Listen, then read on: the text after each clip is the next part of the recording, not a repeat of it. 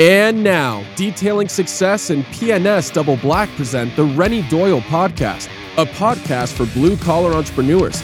Hosted by the detailer of Air Force One and founder of both Detailing Success and the Detail Mafia, Renny Doyle. Good morning. What's up? Good morning. Hey, you'll notice right off the bat, I am not blue this morning. You're not blue. Nope. You lost your career as a blue man in Vegas. I got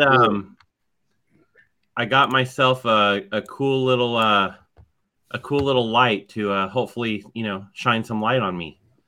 It's shining some light on you. Yeah. What shirt is that one? This one is one I got for Christmas. There's a cool what's it called? Vintage Chariots is the guy's little company. He's ex LAPD. And he's married to a lawyer who I think is pretty successful. So he's got a car collection, and he got into photography. And then that led him into creating a line of apparel and stuff. And he's got a store in 2 local malls that are pretty cool. Wow.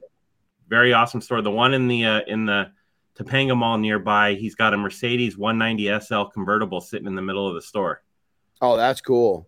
So, yeah. So do you have to wear your bulletproof vest when you go to that mall? I don't, but there's been days where you probably should have. Right. They've had issues there. Hey, I was coming down to go when we left to go to Northern California last week.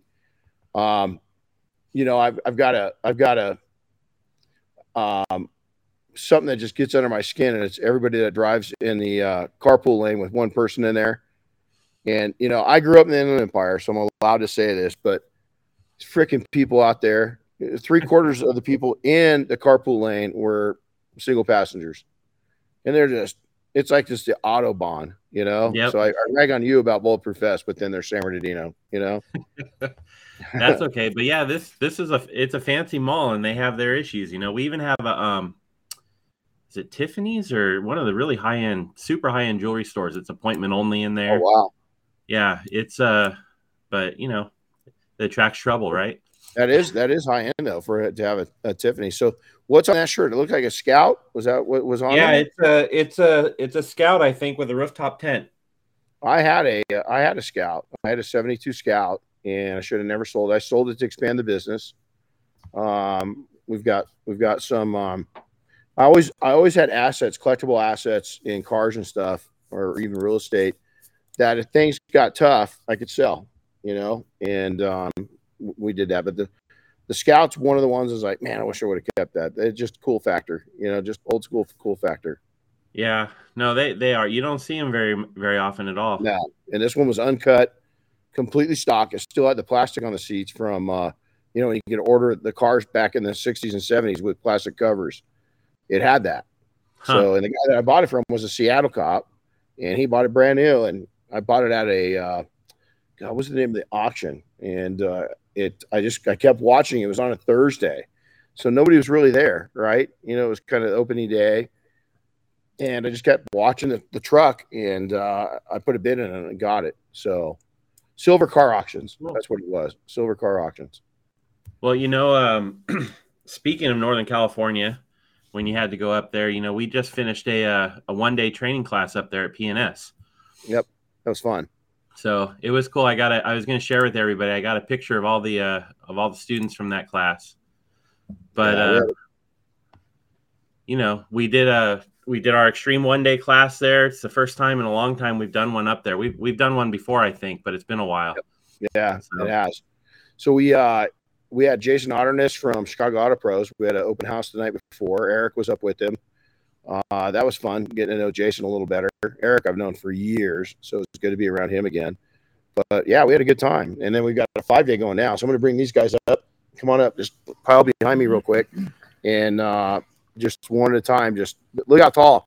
I got to hold on. He's so tall. I got to take and put it up. So I'm going to get out of the way, and you guys just introduce yourselves real quick.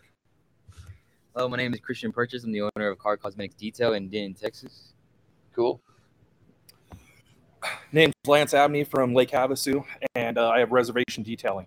Look, did you see him flare up? He's flaring up, man. I wore my muscle shirt. There you go. Yeah, you did. Come on up, you guys. Don't be shy. I'm Robert with Ceramic Auto Specialties from Carmel, Indiana. There you go. Hello, Chris. This is Raimundo. It's nice to see you from Peace Ultimate Detailing. There you go. Hey, guys. Hi, Chris. I'm Alex. I'm from Honolulu, Hawaii. I'm the owner of Climax Auto Detailing. Yeah, and Alex is an intern, so he's been here before. Yeah. So he's in here interning. So cool. Well, thanks, guys. So been a great class. All right. You ready to kick this off? Ready to go. So today's a Q&A episode. So what we had you guys do was we put out a call for some questions, and I had a bunch of questions sent in to us. And so we're going to chip away at them one at a time here. And let me pull up the first one. And here it comes. So the first question comes from Romero Torres, who is on the call today. And he actually came and interned and helped us out last week at that one-day training. But he wants to know, what are your thoughts or your advice regarding subleasing shop space? Great question. It's all in the details. So it's all have everything. We've subleased out and we've subleased in both. So we've been on both sides of it. It can be a really, really, really great opportunity, and it can also be a nightmare. And really, the only thing it's going to be a nightmare about is just not having clarity. So really, walk the space, know exactly, all parties know exactly what's expected, know what you're going to be doing. If there's any special times that you can't be there. And then also, talk about the insurance side of things, what kind of, requirements they're going to have. If there's any pass-throughs, so if they're going to have any triple net pass-throughs that you're going to be responsible for. A lot of times when we've subleased, when we went to look at a building to sublease, we found out it was a really bad lease, and the people were just trying to get out of it and pass it along to us. And the pass-throughs on it, were pretty intense. And so just make sure, that you've got a real good understanding and everything's in writing. And it usually works pretty good. You just gotta know what you're getting into, and, triple net, I never enter into, and subleasing can include those pass-through items when you sublease. And so you got to make sure that's not the case. So most time it's not, but just know to ask it. It's a great question. We actually have a couple of members of our Detail Mafia that are sharing shop space together right now. Luckily they get along, right? Yeah, absolutely. Yeah, because I think it's just you got to be clear, what the expectations are, what you're doing, hours of operation. Some of those smallest details can be a problem. And so make sure that, everything's out in the clear and exactly length of time. You got to have an agreement and clarity. What's the exit out of it? And what's it look like when you do move out? Improvements. If you do improvements, do those improvements stay with the building? A lot of times, anything that you bolt to a wall in a lease or a sublease, you can't take out. So if you put lighting systems up, it now belongs to the building and the building owner. And so just things like that. But I would say that we subleased a section of our shop out at one of our first shops. And the other thing that happened is make sure that the key person that is leasing the shop in the first place knows. So we had an instance where we subleased it out and we were making some money on it. The economy was going good. Space was really hard to get a hold of. And so when the individuals that owned the building found out we were subleasing, they wanted all the information on it. And then they wanted a piece of the profits. And we kind of got into a tiff over it, and it was a pain in the butt. We ended up winning it, but people get greedy. And so just make sure everybody involved, because you got to remember, are they allowed to sublease? You might go in there, give a down payment, put some money into it, and then the owner of the property finds out that they're subleasing and that they're not allowed to do that. And so you got to make sure everything on that side's clean too. So it's a little more complicated than what you think. But a lot of times, let's say we had a shop space that we subleased in one part of town, because we didn't want to take in and bring the cars all the way up to us. It was real simple. The guy owned the building. We used one had a roll up door on the backside that he just never really used. We paid him a flat fee per month to have access to it. We're only there once or twice a week, but it was real convenient for us and convenient for our customers. So because it was like a 22-mile difference from our shop up north to our shop down south. So worked out good. Very cool. All right, next one up. Let's see. We got Nathan Garrett sent in a question. I think he's referring to our network group, the Detail Mafia. He says, what type of specialist, job-specific, do you have in your mastermind group? Did you seek them out individually? Oh, great question.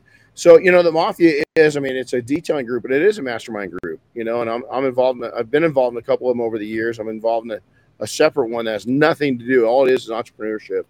And so, ironically, over the years is that we've been able to really take the people that come in, right here today is we've got somebody a young man in the body shop industry.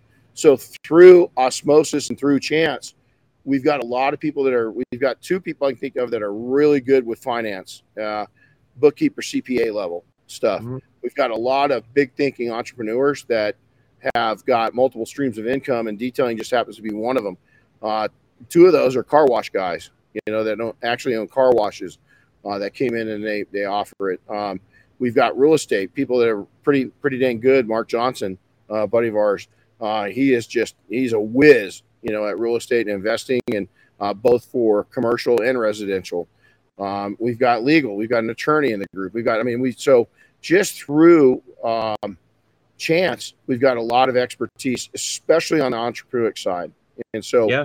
And on top of that, we got firefighters, police officers. We do a lot of ex-military, and the guys from the military. They come with all sorts of experiences from within the military. Well, they do, Chris, and it brings those elements bring a lot of discipline, and SOPs. And so, anybody that comes out of the fire service or law enforcement or the military is they're used to a regiment, and they're used to having a process and system. And so they bring that to it. We also socially, we've got people from all walks of life. We've got people from all over the world. And so it's really cool to get the input and impressions from people that come from different backgrounds. We've got people that, grew up in foster homes. We've got people that had wonderful family situations with family businesses. We've just got so many different, if a topic comes up, we've got somebody that's going to be able to specialize in that topic. And it's a lot more than just car care, especially, on the money side of things. We always say this is that, slow growth, slow wealth building. And we've got so many people I can throw a rock and skip it off, 50, 60, 70 heads, 80 heads of people that have become wealthy, over the last 20, 30 years. We've got the younger generation that's come through and tapped into, the coding side of things, and they've done really well. We've got a lot of people in our group that have bought their buildings, that own buildings, and just don't lease them. And so, we've got a lot of exposure there. We've got people that have recently went through, SBA loans and for real estate and for buying out businesses. So it's really cool to think about. Here we are, a detailing group, but really it is a mastermind group. And I even, said that down in Florida when we were down there for our Mobile Tech meeting, is that, this was never intended to be a detailing group. This is intended to be a mastermind group of entrepreneurs. Yep. We have that. That's what I've been telling people lately. It's an entrepreneur group, and they happen to all be detailers. Exactly. Yeah, that's exactly it, with a lot of different exposure in different areas of entrepreneurship. It's not just so many people. Even us, Chris, we own, we don't just do detailing businesses, we're involved in different things. So, it's pretty exciting. It's pretty neat to see where it's grown into over the last, I got to do the math, 17, 18 years. Yep. It's crazy to think that, we've been around that long. Very cool. All right. Our next one's a good one. I decided to keep it anonymous because it could be kind of a sensitive topic for them. But it's somebody we know. It says, can you give some life and business advice to someone who is struggling through a slow season right now, not getting any calls or leads? Is it worth it to get that second job or hang in there a bit longer and everything will be better? Don't ever hang in there. Go get a second job. I know who this individual is. You're young and capable. I did the same thing. I had a job when I didn't need a job. I just did not want to interfere with my finances on the business. It was survival at all costs. It didn't, you know, it's like this young kid years ago, probably a decade ago, they got trapped in Utah. Boulder came down his arm. He ended up cutting his own arm off to get out. I'm a pretty hardcore dude. I don't think I'd be cutting my own arm off in the wilderness, but who knows if I was put in that situation. But on the side of survival is I will never, as soon as I start dipping into savings or using credit cards, time to go get a side gig, you know. It could even be short term, but think ahead. Don't just wish. The other thing is a lot of people will sit there and the phone's not ringing. You got to go make it ring. And so getting involved in your chamber, getting involved in the Rotary Club, getting involved, you know, if there's a car event over the weekend, you should be there. The other thing we did that really helped out is I went and got some dealership work, and it didn't pay much, but it was income. And the other thing I did is it got us better at what we did. We were practicing what we did. And even this was a trip because we had our third year. We had two full-time staff members. They were full-time and didn't have side gigs. I had a side gig. I taught skiing on the side. So I had employees, but you know what? I wanted to keep them for the next season, and it worked out. So I kept a side job, and the guys I had going at the dealerships, I had one at our retail shop, and I had another one at our wholesale account with a Ford dealership. And so just get creative, but it's all about numbers of who you meet and just getting out there. But yeah, if you're thinking, dang, you know, you should already done it. And the good news is there's a lot of great high paying jobs right now. They're pretty flexible. People can't, and I know who this individual is, you get creative and you tell them the schedule you're involved, you know, that you're able to work that allows you to still take work in. The other thing is put yourself where you're going to get more work out of it. So I don't drink. I become a bartender, you know, at a country club. I wouldn't just go get a job at Amazon. Although if I got a job at Amazon, guess what I do? I'd be selling everybody at Amazon details. I'd be mentioning everybody I co-worked with. So, you know, I think that, you know, we're still a couple months out, you know, of really hitting the season, hitting stride. Don't take a chance. Just go make some money and don't take anything out of your business. Don't hurt your business. Hey, you know, one of the easiest side gigs right now is driving for Uber or Lyft. I mean, I had a long conversation with my last Uber driver, and it's pretty interesting the things those guys do to actually turn that into a full-time career. So, you know, we've got a friend of ours that's a retired cop, and he drives for Uber. He's got a small, really economical car, Prius or something like that. I can't remember. It's bigger than that because he wants to be able to get the bigger groups. But the whatever vehicle he has, it's super economical to drive around in, and he bought it just for Uber. And he turns that on and off. You've got the freedom. So what he's been doing is he goes down and works down in the Coachella Valley, all the Coachella and all the concerts and stuff. So he goes all over Southern California following big events as an Uber driver. And he kills it. And he's real personable. So he says, you know, people usually leave tips on the app, right? But he says he'll walk out with $100, $150 cash because he's just super nice. Yeah. They'll say, hey, can you stop by the store? Yeah, you bet, man. Let's get in there, you know? And so that's a great idea because it's flexible. You can make your schedule. So I'd be all over that. You know, I'd be going and getting a Chris Lee Corolla, you know, and dressing up the tires real good like we did for him. So there's an inside story. One of our guys, Chris Lee, can't stand tire dressing. And Alex, one of our other guys, he's got a little Corolla that he bought. That's a shuttle car for his business. One of our guys, Alex, went and put permanent tire dressing on his Corolla. I mean, just as glossy as you can imagine. So we always teased Chris Lee. Hi, Chris. Hey, did you see that? Somebody from Mexico just said hi this morning. That's cool. There you go. All right. I'm going to scoot on over to the next one. We've got another question from Nathan that came in.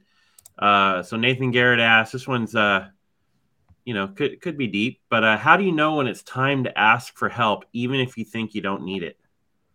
I always need help. No, I'm serious. I always need help in my business. I need to understand my finances even better. I need to understand where I'm going. I need to get specialty help. We're going through tax season right now. So we're having weekly conversations with our bookkeepers and our CPA. With what I shared with our CPA last year at about this time, I had an hour overview meeting with our CPA and our bookkeepers. And I just felt that they weren't getting a full 100,000 view of our businesses and what we were doing. And it ended up saving us $26,000 of having an hour meeting and just laying everything out for our accountant. So, if you're struggling with marketing, like the previous question, or even the previous one from that, the very first question on subleasing, is that's the nice thing about being involved in like the chamber or something locally, a Rotary Club. And I hear this all the time. Well, ours isn't very good. Well, go make it good. It's what Oscar did.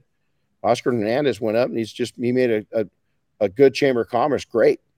So there's what's really nice about networking around with people is that you're going to get all kinds of access to people that really know. We had Craig McKay was on our master's highlight on Monday night. This guy's got, he's developed, huge developments. He's built car washes, he's done all this stuff. I've utilized Craig 3 times in the last month where I needed help and I needed input. And so, man, if you're even a little bit confused about something, even a little bit, you don't have full understanding, you need help. Just admit it. It's not a weakness, it's a strength. So, I'll give you the illustration is I really believe in every year people need to start something new, something they've never done before. And so 18 months ago, I started riding horses. I hadn't ridden a horse in 30 years. And then I transferred to a mounted unit, in the guard, and I bought a horse. And I remember the first lesson I took on him, Rip's a big young horse. He knew I was naive. He's like, what the hell are you doing to me? I'm going to show you a lesson right now. I'm boss, not you. And then I remember the trainer coming in and I'm like, this is embarrassing because here I am an expert in search and rescue and all these different things and an entrepreneur and, speak all over the world. And here I am taking lessons. And I got off the horse. I took a knee and I said, calm. What was that? That was wind. Holy smokes. Oh, man. Yeah. That was sandblasting the building. But I remember humbling myself and saying, she's the expert. I'm not. Calm down. Get back up on this horse and listen to her, not you. And made a world of difference. And so just admitting that you don't know it all is part of it, But I've got to constantly need help. And I don't look at his help. I look at his learning, right? The other thing is admitting what your shortcomings are and outside, I'm not good at bookkeeping and prepping my taxes. I don't think a lot of people aren't. It's not your forte. It's what a CPA's for. It's what a bookkeeper's for. Right. And so, I outsourced all that years and years, long time ago, over a decade ago. But now I've even outsourced more of that because honestly, it's cheap. To get all wrapped up around the axle on that and have it bother me, which it does because I don't know it. So I needed help. So I think the second you even think that thought is that you're already past the point. You need to go get that help and don't be embarrassed about it. Sometimes it's just a matter of not having all the time in the world to do things too. Absolutely. Yeah. It's not just taking that off your plate to go do what you're good at and make more money. All right, next one is a product and detailing question. So Jose Luis Castro asks, what products and processes do you recommend to get the paint clean prior to paint correction? Oh, cool. Well, naturally, good soap. And soaps are going to be different because I'll go back. So, if if you're working on standard cars that are pretty clean, like we worked on two yesterday, or just my Jeep was just trashed. And so we got the PNS off-road line out because it was just clogged with mud, right? So any kind of specialty products, but in general, just a really good soap, right? And so we used Pearl on it once we got it all, pre-treated, and then all the mud, busted off of it. And then we go into from there, maybe sometimes like we used to do a lot of, and this is another one, you're slow. This is what people don't think about is go to an equipment company, a company that does, that works on forklifts or big equipment, big front loaders and backhoes and stuff like that. So we took and would do all the fleet washing for a company. And we would take, and believe it or not, their stuff would be so greasy and so nasty. We used Dawn dishwashing liquid because it just, we had to cut through all the gunk and grease, and then we'd rewash it with the normal, with Pearl soap to kind of fine tune it. And then we'd spray it down with, a bead maker type product. And so especially like that, naturally, if I'm going to do paint correction and coatings, both is we're going to take in, use an iron, remover. So an iron buster type product. And then from there, any specialty products, you're gonna have to get bugs off. If there's bugs on there, bugs can be nasty, especially in different parts of the country. And so using a really, good bug cleaner to get that off of there. And so there's an array of products. And then, your paint preps, you got to be careful. All paint prep products, as you're cleaning the surfaces, aren't all designed equally. Some of them are really what I call hot. They're strong, and they'll cinch, they'll burn the paint, if you're not careful. And so we like a really balanced, in the body shop, it's oil and grease remover, and so it panel prep. And so, using stuff like that is all key to it. Now, truth in advertising, when it comes to iron removal, these guys, we were all talking about it yesterday. It's got a very unusual smell, and, I'm not a big fan of iron removing scent, right? And what a lot of people don't realize is that scent hangs around for a couple weeks on the car, even when you rinse it well. When a driver gets in it, you can smell it on the car for a bit. And so I only use iron removing products when I absolutely have to, and I'll do a little test like we did yesterday. We did a little test and car had nothing on it. There's just nothing churning. So why are you going to do it if it doesn't do any good? It's just going to smell everything up. So there's that. Pretty simple. Yeah. One thing you actually left out, but it was in the process there, was claying the vehicle. Claying it. There you go. So we used paint prep and a clay towel this past weekend to clay the vehicle in the 1-day class. But once you clay it, and you're good to go on the paint correction after that. Yeah, and traditional clay. There's still a place for traditional clay. We used traditional clay on the car behind us yesterday to get it ready that we're going to do paint correction to today.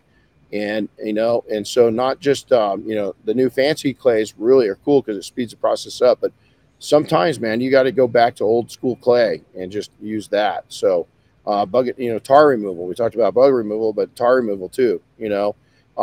Road paint, there's a product called Get Off Clean. Mike Liebing builds that, so I mean there's just an array of products that you need. And got it. I'm really big on every step in between corrections. So if I'm going to do a 2-step, is I'm using a panel cleaner. I'm using paint prep in between each step to cleanse the paint off, in between to get the compound off to get it ready for the polish. So I'm a stickler for that. I like to have my surface really clean. Yep. Cool. All right. Next one is a little controversial. Chris from Detailer's Roadmap. I think you guys probably have been seeing him lately. What are your thoughts on having starting prices on your website? Mine's I don't, because it takes the salesmanship right out. I'm a really good salesman. I'm not even a salesman. It's I connect with people, I think, really well. I was never when we came back into detailing in the 90s, after selling the first company back in the 80s, is that I came in and just said, listen, I'm going to be a new level of detailing professional. Is that I'm going to be closer to a dentist than I am to a detailer. Is that we're just going to put a show on. It's a Broadway production.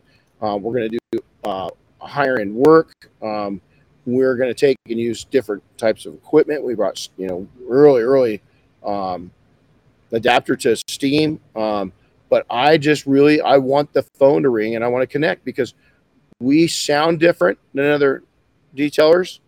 We do things way different than other detailers, and we connect better than other detailers. Now, in the event that you're going to take and put prices, you know, starting at, you know, so I would be open to starting at prices, but we never did it. We wanted the phone to ring. We wanted to get it, because too many cars have too many specialty needs. And, you know, the last thing you want to do is piss off your market. So you give them a price and then they come in and you got to change the price because it's got other needs. You know, I mean, we've got people in the industry, and there's a lot of people doing this now, but Justin Lobato was really early on this, is that he won't schedule anything until he sees it. They got to come in for an evaluation, and then they have to put a deposit down, you know, to schedule it. And that used to be unheard of. We didn't do that. We didn't go that far back in the day. But Justin's done really well at that. And that's kind of the new norm that's popping up, is doing that. I like it.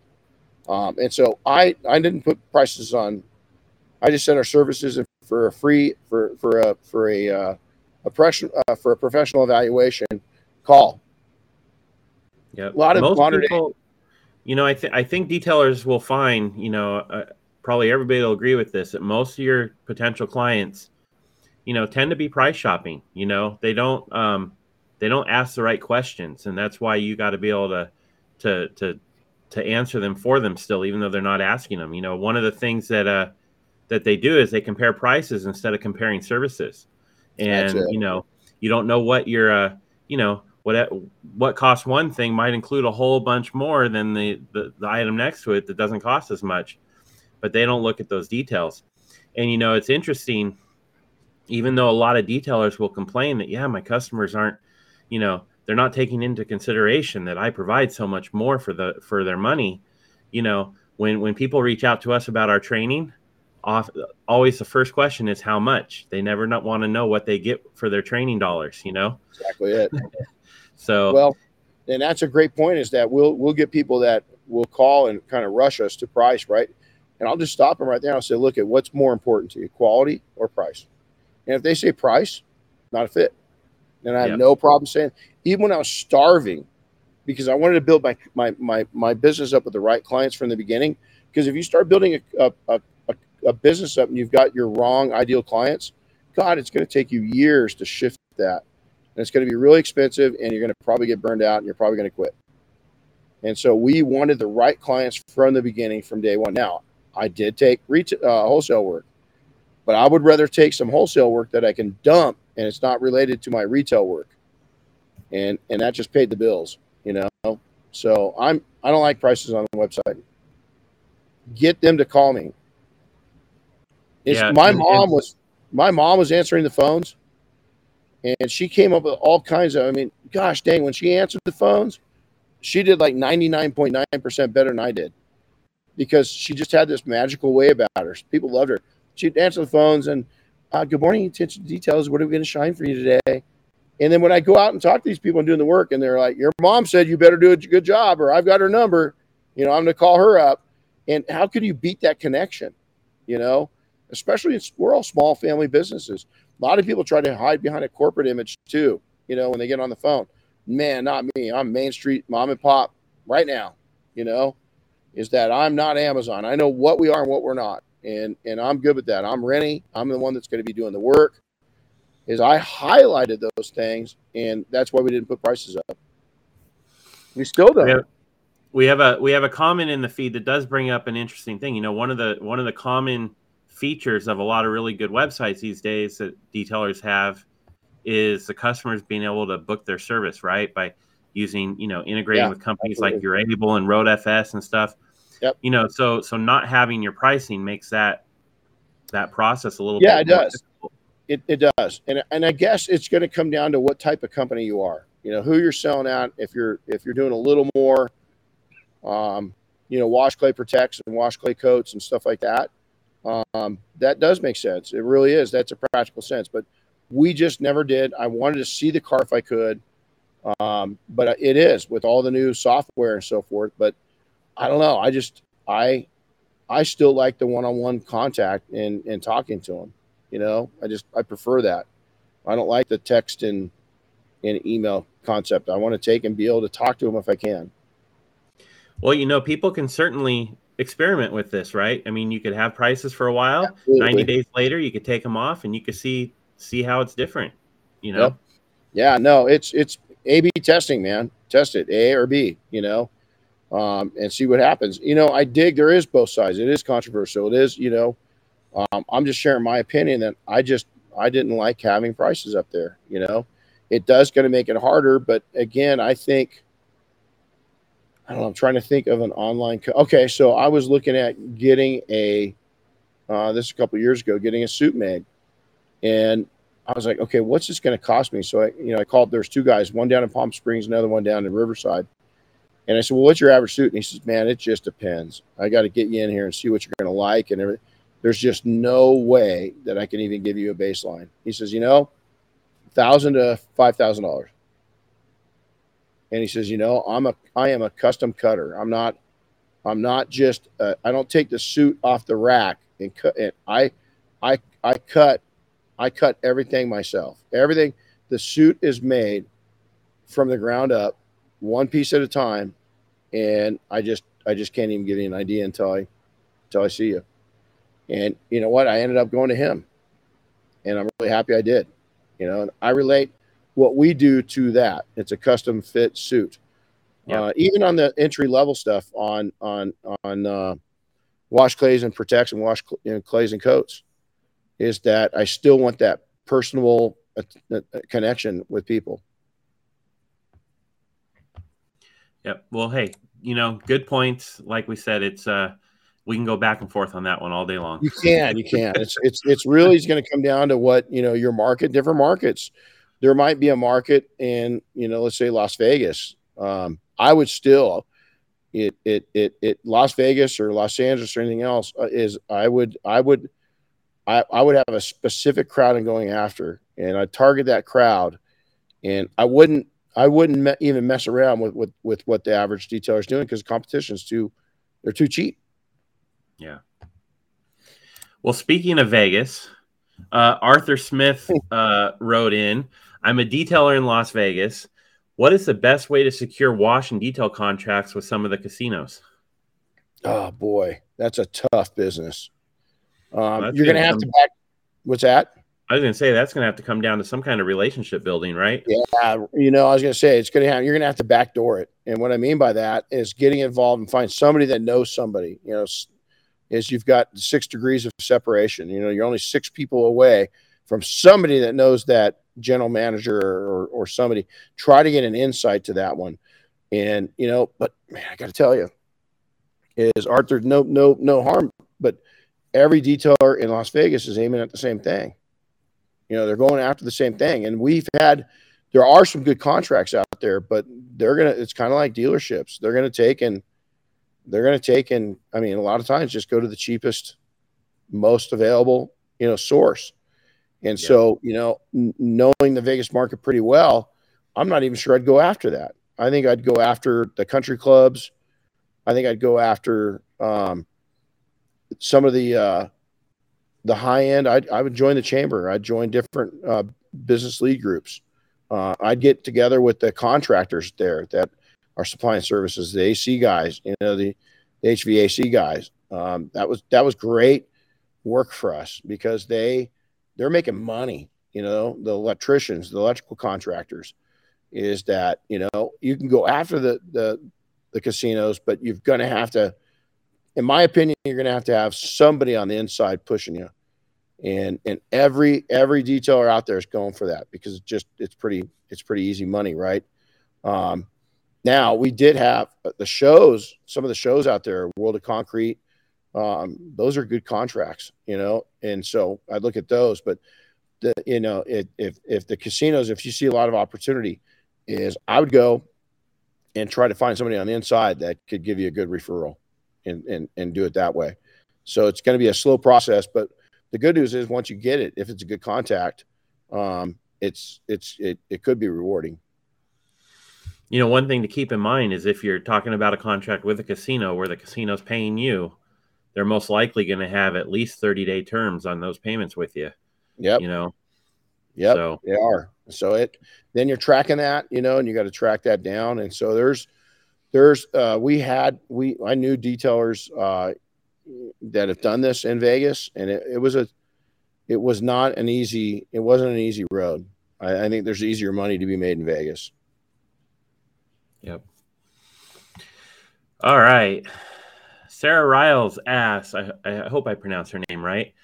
So she lives in a small town of about 250 people. So that's pretty small.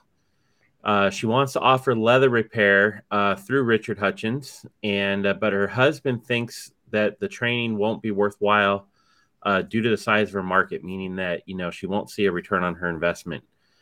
What are your thoughts on that? First off, Richard's a great guy, just a great guy. Second off, I spent about 12 years of my career as a leather technician. We lived in a town of very high end. So if you've got 250 millionaires and billionaires with jets, cars, fine furniture, I'd have to go with your husband. I think it needs to be about 100 times bigger. Unless you've got a town really close by that's got a lot of more people and it's got, there's a lot of disposable cash. I just think it's too small market. Yeah, you know, but you know, if you must, right? Just don't forget that it doesn't have to be limited to cars, right? It could be fine furniture, like you mentioned, and all those other things. So restaurants, I mean, restaurants need repairs.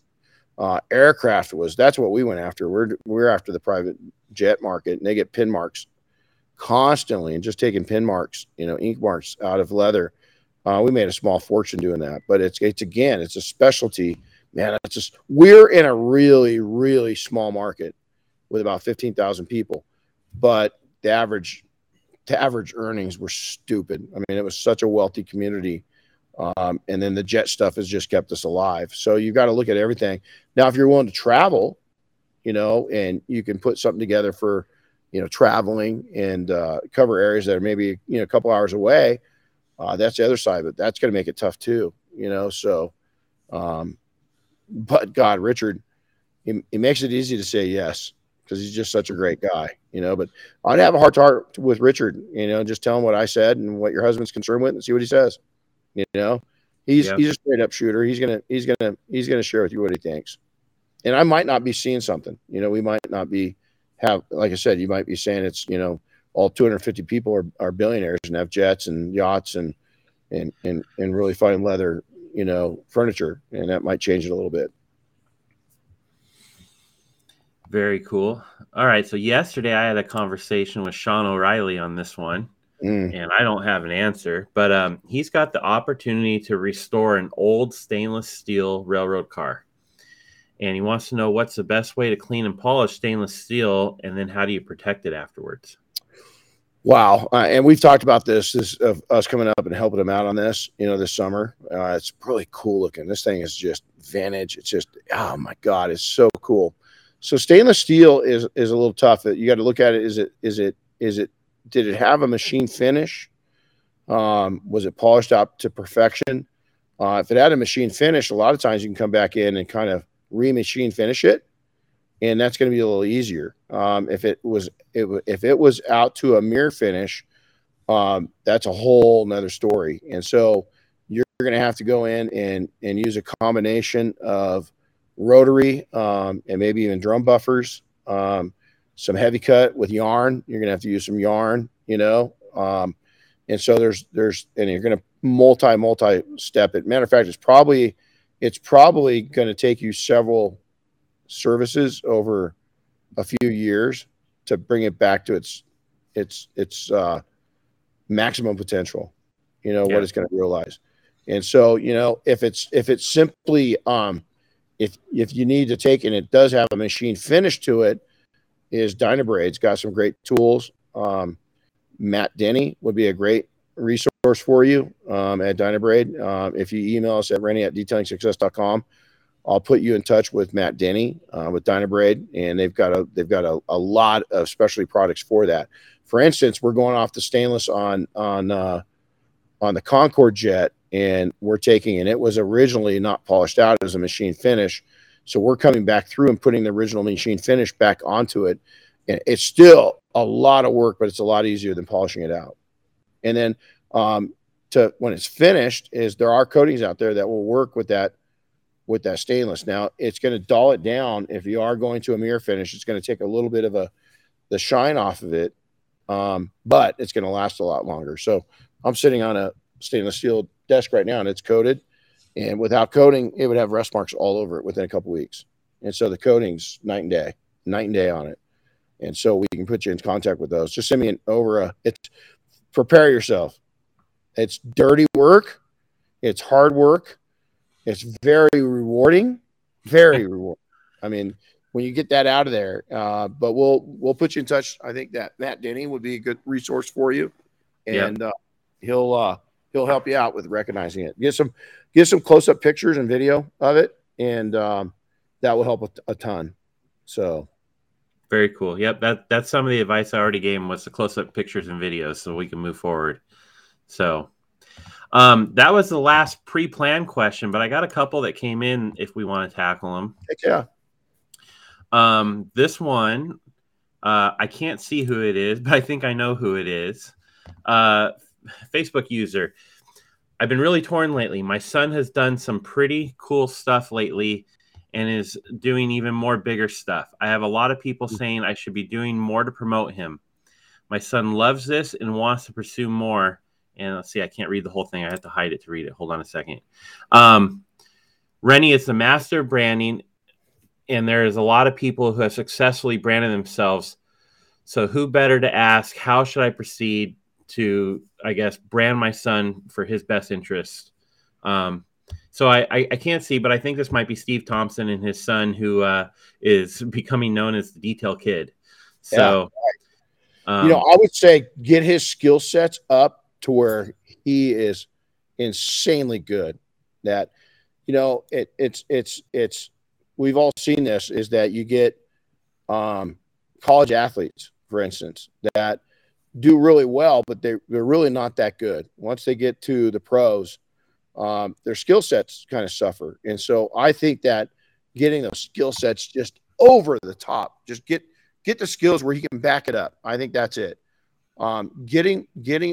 Have true success, because here's the thing is, like, if you want to promote somebody, a son or yourself, to get out there, is that you got to be able to, you got to be the real deal. And so, I never meant this to happen. This wasn't where I'm at now. It happened because I became successful on the other side of using the tools and making money at using the tools and being super successful at it. And then people started coming to me. I didn't go to anybody. I made myself valuable, and had people come to me, and that's it. If you go hunting, I think it devalues it. I think that you want people coming. If there's two people, I think this could be Steve. It's definitely, Steve and another person, is that again, I think that the opportunity's out there. There's a cuteness factor, right? That sells all this, but all of us, I mean, I'm a good example of that. At some point, the cuteness factor wears out, just saying. Thank God my wife still thinks I'm cute, but you've got to be so good at what you do and making money and stand out and doing dynamic things. And so I think that's the best way to do it, is because it's wholesome and it's real. We've all seen politicians that shouldn't be there. They got elected and they're lost, right? And we've seen that. So many people right now, we were talking about this last night, right? It's, hey, how do I get companies to, give me huge discounts? You got to make yourself valuable, and you got to look at what's in it for them. Yeah. You're a detailer, you're doing some cool stuff, but there's 10,000 people doing that. What makes you stand out? And so youth definitely does that. Youth stands out that way, right?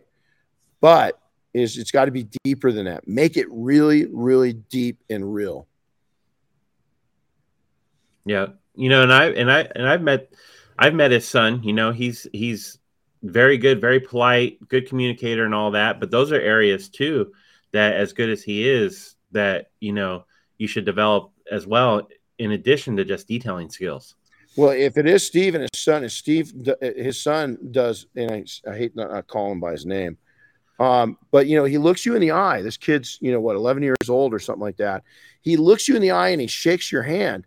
That alone is valuable, right? I mean, it's cool. So the kid, if it is, we'll just use him as an example, is that he's already got, I mean, he's got the youth, he's got the cuteness side, he's got the communication side, but now it's I don't watch these shows, but I like to see the commercials of the moms that put their daughters up on that model, you know, that their kids go into beauty pageants, these little tiny girls. You don't want to be that dad, you know, right. Don't be pushing the youth to push yourself. Really, truly develop. I like the word develop him or her to the point that him or her brings really true value. And I would say get him to the point where he is detailing on his own. He's correcting on his own. He's coding on his own, and you've got something. You've got something. If this kid's got a trackable profit per hour that is exceeding what a lot of professionals do or matching, you've got something. That's how I'd push it. Damn, I need to go back and re-talk to my kids. Yeah, I think it's fun. I think it's fun. Yep. Here's a good one from Tommy. We just spent some time with Tommy recently. So separate from the lease, what is the average or startup cost for product and equipment for a new detailing business? We just ran these numbers. I mean, you can get in there. It depends on how crazy you're going to go, but I would count on 10 grand.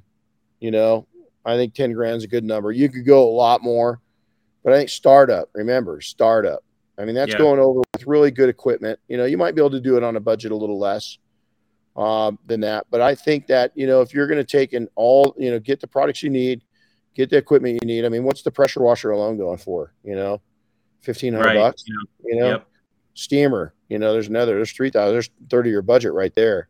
So, you know, I'd say 10 to 15 grand, somewhere right in there, you know, is good. And again, you could do it for less, but to do it right, it's going to cost you that 10 grand, give or take. Yeah. I think when I started up,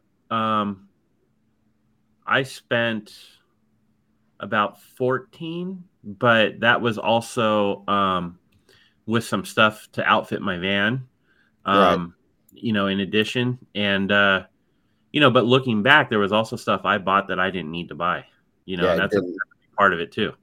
Yep. So. You know, Tommy, we'll run you through and help you on that one.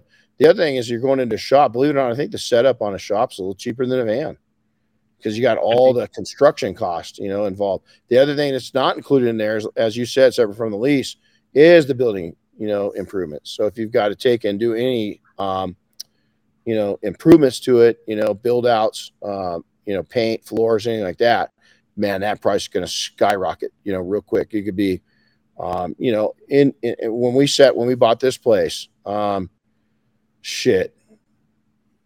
were 30 grand into it in a month. You know, and we had all the equipment and everything else, but it was floors, paint, you know, I mean, just doing all the different things, man, it added up real quick. And now I can't imagine, you know, what we've got into here.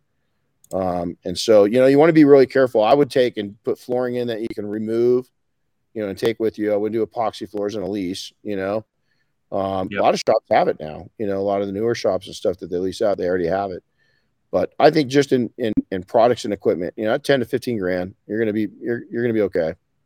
Just don't buy a bunch of shit you don't need. That's right. All right. Before we go, we'll squeeze in one more here from Fast Eddie. I remember his name's John. Any good advice for a new business owner? I didn't intend to start a detail business, but here I am. I started a business from absolutely nothing. I've had some incredible good luck, and I'm looking for a shop space because I'm outgrowing my home shop. And then let me get to the rest of it real quick. Let's see. How do I keep myself from getting in too deep too quickly? I'd say if you're that busy where you're outgrowing your shop, why outgrow your shop? Just raise your prices. Serve fewer better. You know, yeah. That would be my first. That would get your prices up to where you're at $100, $125 an hour average, you know, minimal. And then look for the shop. So I'd kind of reverse this back, you know, is that you've already got a really good setup. You know, the economy, we just don't know where it's at. I sent Chris that link about, you know, real estate, you know, it's, you know, just got slammed in December, right? Now it's starting to pick back up again, and interest rates came down a little bit, and it's there's definitely, I'm watching a lot of movement on the real estate side, positive movement. And so we don't know where this is going to go. We don't know if this is just them pumping it up falsely, but I'll tell you, being brand new, you know, Fast Eddie, being able to take and meet with you and your wife. This is the, Chris, I don't know if you're there. His wife and I hit it off. She's cool people. And, she said she wouldn't do something, and I called her a name, and, yeah, she's crack up. I'm kind of scared of her though. She's like Diane. She's a little spooky. But you know, I would say that, I would just go after, you know, talking to you two at Mobile Tech and getting a feeling for your business. I would say raise your prices and go after the right clients with the right priorities that match your priorities, and try to stay in that home shop for as long as you can. It's kind of the hip thing to do right now, you know, but when we're doing it, it wasn't, but I love that. Shit, my house is 40 yards, not even that way, you know, south of here. And so, you know, we've got our shop on our property, and God, when we were running a very successful shop, the last year, our youngest daughter, before she went to kindergarten, I wanted to work from home. So I worked from home, and was right there. And she spent, there's a lot of pictures of her in my Chevelle and on the motorcycle, and her out, she's constantly in my shop. And that's exactly what we wanted to do. And then when I went back to taking appointments in the shop, because I did all the high-end stuff, right? My customers didn't like it. They liked bringing it to my home where nobody else could even see it, and they preferred that. And I was like, whoa, who would have ever guessed that, right? So I just kept working out of I had a shop not far from our home shop, but all the high-end stuff, they wanted me to work at it on my home shop. Go figure. So, you know, you've got to take in incredible luck. A lot of it is. And it's just because you're naturally growing because you've got a full-time career and you love this, and that passion's growing you, and that's pretty cool. Now when you turn it over to full-time, is that going to stalemate it a little bit? I think that if you've got the right customers and you're charging the right amount and you've got very little overhead, I think it keeps that passion alive. Yeah, I like, you know, I can't remember where I saw it recently, but I really like the term private detailer, you know, just kind of becoming that private exclusive detailer for people, you know, out of your home shop or garage. I think that's kind of cool. Yeah, we used to have in our shop, we had a concierge, detailing concierge, and he took care of all of our membership clients. And they loved it because he had a separate cell phone. They could get it. They didn't have to call into the office. They're spoiled. And I think that, you know, Fast Eddie, I think you guys have this. I love the name. Very cool. Well, guys, Renny's got to go train our students some more today. So we're going to cut this one. There's a couple more questions that came in, but what I'll do is I'll grab them and I will save them for the next Q&A. But if you like, you can reach out to either one of us, Renny at DetailingSuccess.com or Chris at DetailingSuccess.com. Send them in, and we'll definitely queue them up for the next one. And maybe we could even just help you out on the side and answer them too. Sounds good. All right, guys. Hey, take care. These are fun. I like it. So keep bringing them in.